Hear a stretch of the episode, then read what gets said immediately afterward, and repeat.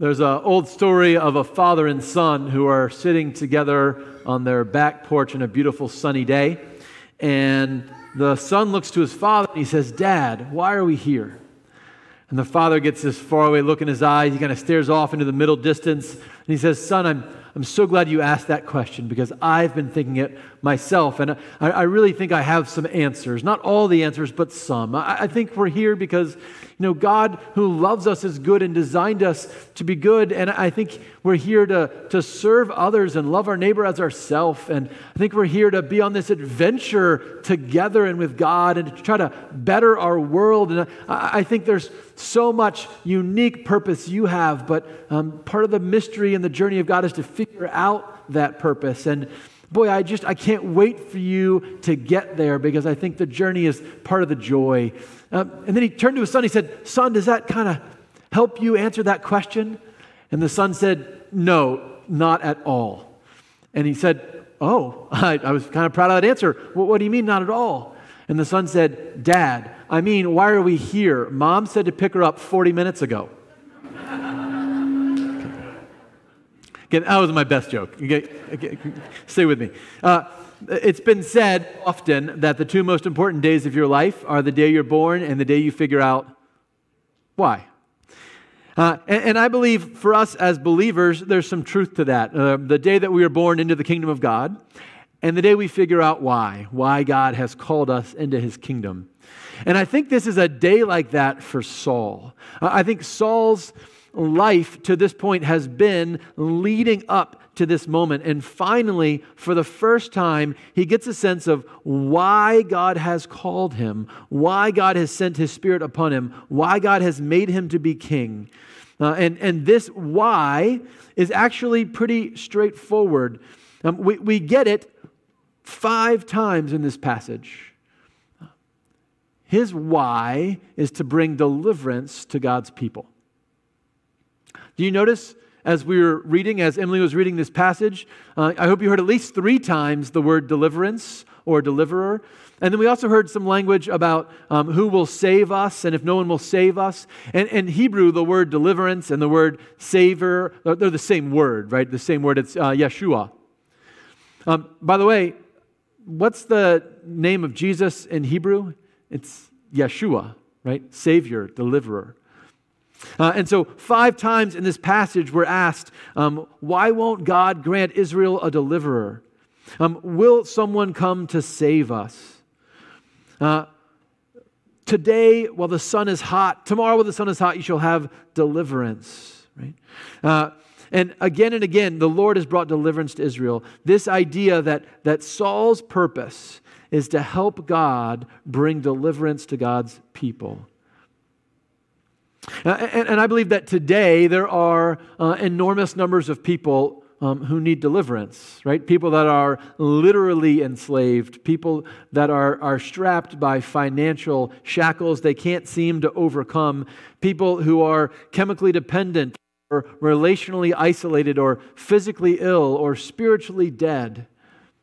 Uh, there are people um, who you find at work or at home or at church or at school or in the grocery store or at the pool or at the movies. And like the people of Jabesh Gilead, they are besieged by suffering and sorrow, by guilt and shame, by fear and loss, by evil. And the question they're asking is Will anyone save us? Will there be a deliverer? And God's answer, I think, is really clear. I think his answer is yes. I'm sending Abram. I'm sending Ruth. I'm sending Dan. I'm sending Dawn. I'm sending you guys. You guys are the deliverers I'm going to send to bring deliverance to my people and to the world. Uh, I'm thinking about what your why is, and the problem is, uh, I think we already know our why. I think we're not sure how it works out.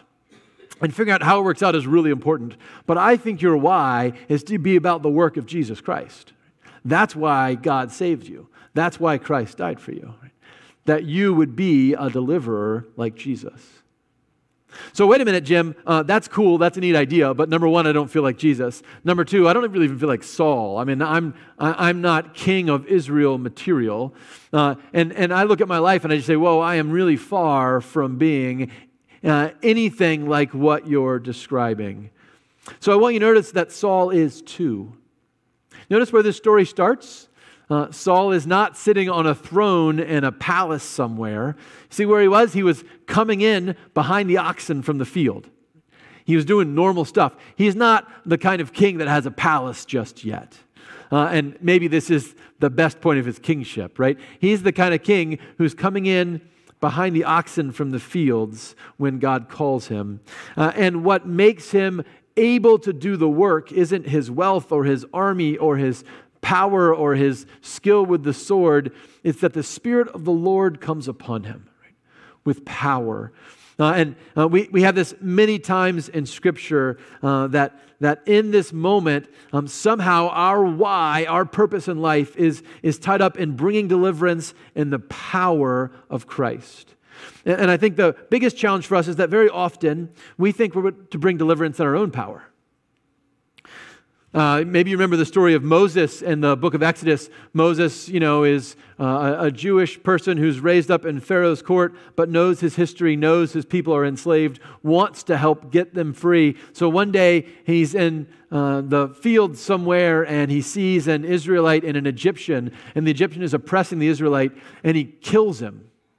And he hides his body and he thinks, I have begun the deliverance of God's people doesn't go well for Moses, right? He flees as a murderer. He spends 40 years in the desert trying to figure out who he is before God's power comes on him. And I think this is so critical for us that if we want to be about the work that Jesus has called us to do, if we're going to figure out why we are here, uh, we got to recognize that our work, our um, cooperating with God, is only going to happen in the power of Christ.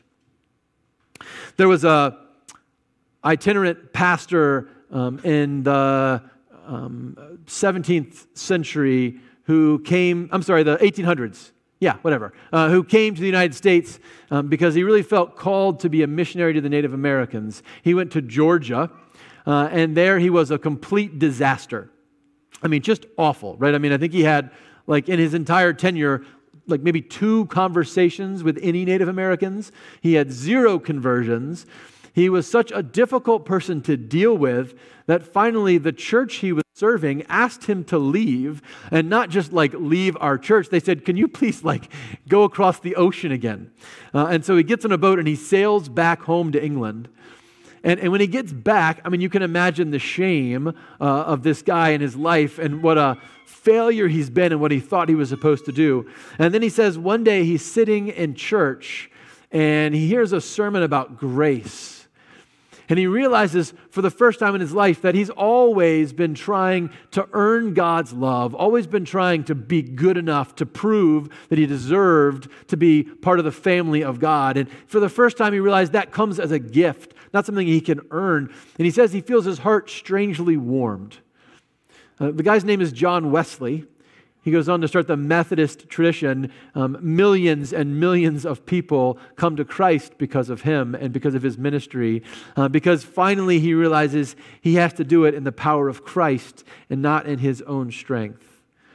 So uh, here's what I want to ask you to begin with as you think about your why and how you're called to be uh, in the work of deliverance with Jesus. Um, are you working in the power of Christ? Are you asking for Jesus to come help you and show you where to go and what to do? And if you're not sure, here's a really simple step. I want you to go home today and say, Jesus, here I am, send me. I don't know what you want me to do. I don't know who you want me to go to, but here I am. Send me. I want to go in your power. I want to go through the power of the Spirit and not the strength of my will or intellect or ability. I want to go because you send me.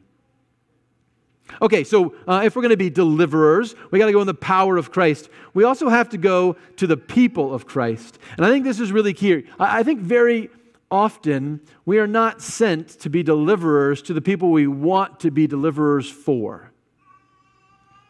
When I was in high school, um, I, have never been in a fight in my life, okay? When I was in high school, I came really close So, my junior year of high school, I was sitting in my homeroom. And I'm on one side of the room, and my girlfriend of like a year and a half is on another, and we're sitting with our friends and talking. And one of my buddies elbows me and says, Hey, Jim, look up. And I look up, and there's this guy I don't know who's just in our class, but I've never really talked to him or met him. And he's sitting next to my girlfriend, and like, like right next to my girlfriend. And he's kind of whispering at her. I'm like, That's weird. So I, I watch for a minute, and um, pretty quickly I see her kind of turn away. Right? He's still there whispering, but she's kind of giving her the, you know, this is before they had talk to the hands. It was like talk to the back. So, you know, my little boyfriend juices get going. And so I get up and I just sit on the other side of my girlfriend and I say, hey, how's it going? She's like, it's fine. And I, I like, out of a movie, is this guy bothering you? I'm pretty sure was my line. Um, well, that guy jumped up. He was a big fella, right? Like significantly larger than I. Uh, and, and this was um, kind of a, uh, almost a cartoonish moment, right? Where I was like, I am here to defend your honor. Uh, and, and he is up there yelling, and it, exacerbated by the fact that at the time my girlfriend was African American and he was African American and he was upset that a white girl was dating a black girl and he made that pretty clear as he was yelling at me. And I was thinking, man, I have everything on my side, right? Like I'm gonna I'm gonna knock this guy's socks off. It's gonna be Great, right? The best moment of my life. I get to deliver my girlfriend. Uh, now, I didn't get up and knock his socks off, or, or probably the reverse would have been true, but let's let me dream. Um, for a couple of reasons. One, uh, my girlfriend is grabbing my arm, kind of holding me down, and she was pretty strong.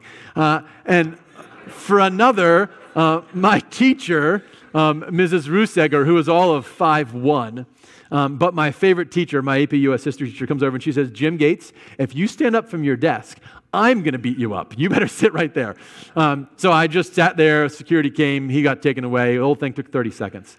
Um, but I, I, think about that and I think, boy, that was a moment. Like if I could script a moment, right, where I was the good guy and he was the bad guy and I was going to defend my girl, it was great. I don't think we have very many moments like that, right? In, in, in our lives as following Jesus, I don't think deliverance is often that easy. It wasn't in this story. Uh, let me tell you about Jabesh Gilead. Okay, so, so Saul hears that Jabesh Gilead is besieged by the Ammonites. Um, Jabesh Gilead is not a place that anybody wants to go save.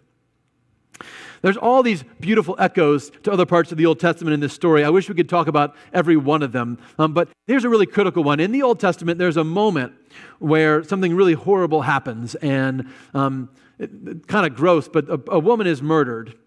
And her husband actually takes her body, exactly like Saul takes the oxen, and he cuts it up and he mails it out to Israel. And he says, This horrible thing happened. You need to take up arms and bring justice, just like Saul does with the oxen. And everybody gathered, just like they do with Saul, and they go out to bring justice to this evil thing that happened. You know, the only city in all of Israel that sends no soldiers in that moment, back in the book of Judges? You can probably guess but you can't pronounce it, right? It's Jabesh Gilead. It's the same people that are begging for help now.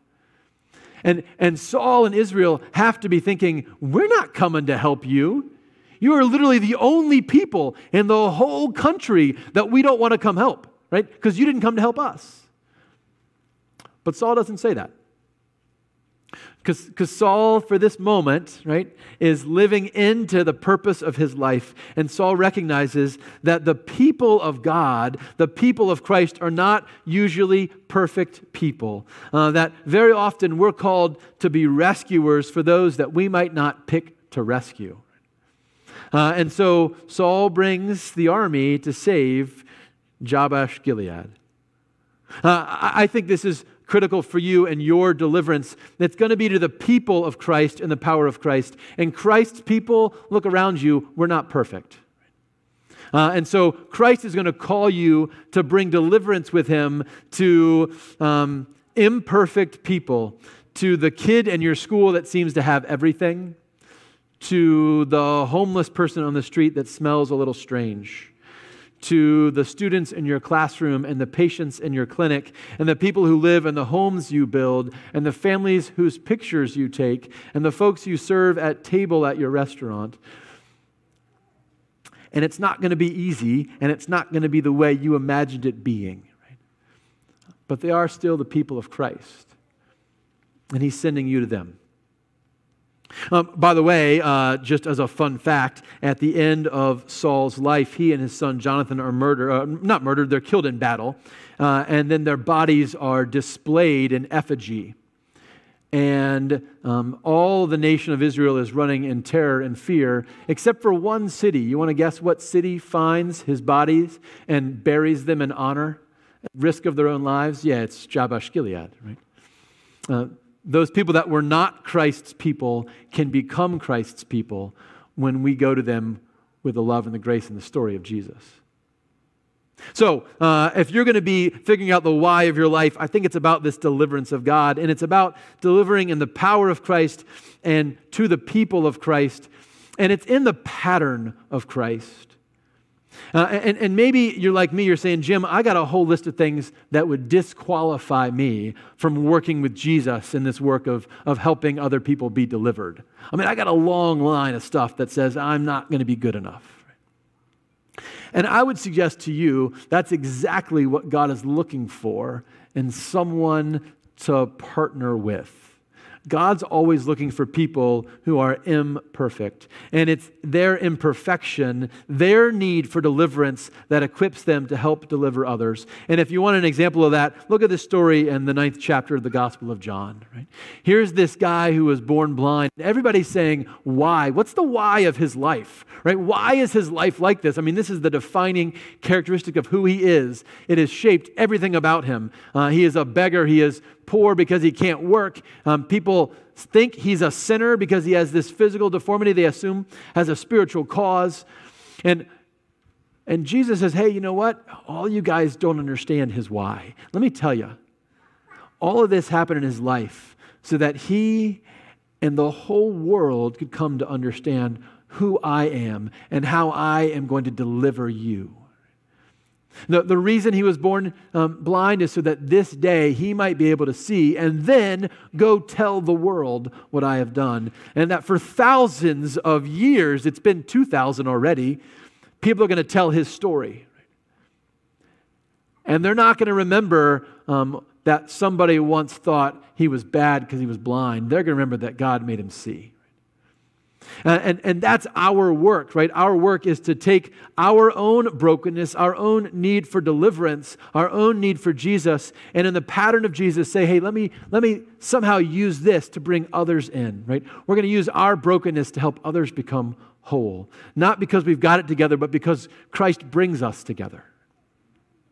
And so I heard an incredible story um, just, I think, last week. This is an old thing, it's from 2014, um, but it's a, a, episode of 60 Minutes that talks about a city in Paraguay that's built on a trash dump and some of what came out of that city. And I just want to play a little video for you.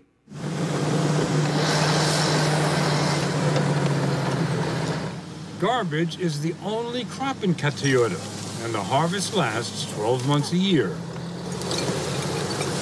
It is Cateura's curse, its livelihood, and the only reason people live here. It provides hundreds of jobs to peasant farmers who are kicked off their plots by large landowners. They are the trash pickers.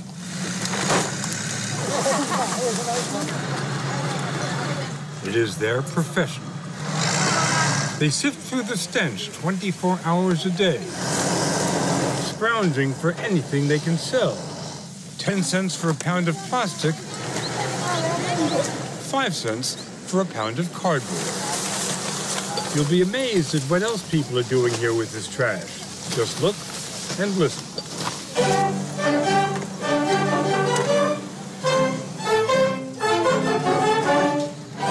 This is the recycled orchestra of Cateura. The violins are fashioned from oven trays cellos from oil barrels. Even the strings are recycled. The saxophones and trumpets are made from old drain pipes. The keys were once coins and bottle caps. The strum skin used to be an x-ray plate. The guitar from dessert tins. The idea came from environmental technician Fabio Chavez, when he came to Cateura and saw the kids working and playing on this miserable hill, he came up with the idea of starting a music school to lift the kids' lives out of the trash. From the start, Fabio realized that even if he could raise the money, new instruments were out of the question. A factory made violin would cost more than a house here and would almost certainly get stolen. But these fiddles aren't worth a dime. They are the handiwork of trash worker and carpenter Don Cola Gomez. Three days a week, he goes to the dump to find the raw materials. Then, in his tiny workshop at the edge of the dump, he goes to work. Fabio first asked him to make a violin, but this Stradivarius of South America had never seen one or heard one. 2,500 families live here now. There's hardly any electricity or plumbing. The drinking water is contaminated. Many of the children move from broken homes to crime and drugs. But Ada and her younger sister Noelia, who plays the cello, say that music has become their salvation, the centerpiece of their lives. I came across that story. There's a documentary called Landfill Harmonic, if you want to learn more about them. Um, and it just struck me that that's exactly what Christ does. Christ takes trash and makes music out of it. Christ takes broken people and uses them to make other people whole. Christ takes our sin and uses it as a way to bring others into his life and love and grace. He takes our blindness and uses it to give others sight. Uh, and, and I got to say, uh, one of the things that makes Jesus different than Saul, right? Saul's on a timetable here. I mean, Saul's got to get to Jabesh Gilead in time, or uh, they're going to lose uh, half of their vision. But Jesus doesn't have to worry about getting there on time, right? It's never too late for Christ to restore our sight, never too late for Christ to take our trash and make music out of it. Uh, and so I believe it's critical for us that if we're going to be about the work of God to figure out why we're here, that we have to be in the power of Christ and to the people of Christ and in the pattern of Christ, working with God to bring deliverance to the world. Um, and, and, and this is, boy, I wish, if we had a little more time, I like to talk about forgiveness. I don't. Let's just say this forgiveness is really important in this story. We'll come back to another time, okay? Um, but, but here's what I want to say it's critical. The Holy Spirit that comes upon Saul and equips him for this work is the same Holy Spirit that comes upon every one of us when we profess our faith in Jesus Christ and ask Him to be our Lord and Savior. The spirit that equips him to be a deliverer for Israel is the same spirit that equips us to be deliverers with Jesus Christ. And, so, this is the key. Christ didn't just come to deliver us, Christ came to raise up an army of deliverers who would work with him to bring his love and his grace and his hope and his promise to our world. And when you're trying to figure out your why, that's it. Your why is that you have to help Christ bring deliverance to our world. I don't know how you're going to do that, right? I don't know the how yet, but please, please hear the why. There are hungry people in our world that need a deliverer today. There are lonely people and unpopular people and depressed people. There are some people that are just plain difficult. Right? There are some people that want to hang on to their brokenness more than they want to be whole. There's some people who think they've got it together and you're the one that's messed up, right? Some people that don't believe in God or believe in Him but don't believe He loves them or believe in God but think He's wholly different than the person we know in Jesus Christ. Your job is to work with Jesus to help bring them deliverance. Not on your own, but in the power of Christ. Not to who you'd like to go, but to the people of Christ. Not the way you want to do it, but in the pattern of Christ. And I got to ask you if one king, one guy filled with the Holy Spirit can deliver all of Israel, can save a whole community, what could a community of people filled with the Holy Spirit deliver in the name of Jesus? I don't know, but I'd love to find out with you. In the name of the Father, and the Son, and the Holy Spirit. Amen.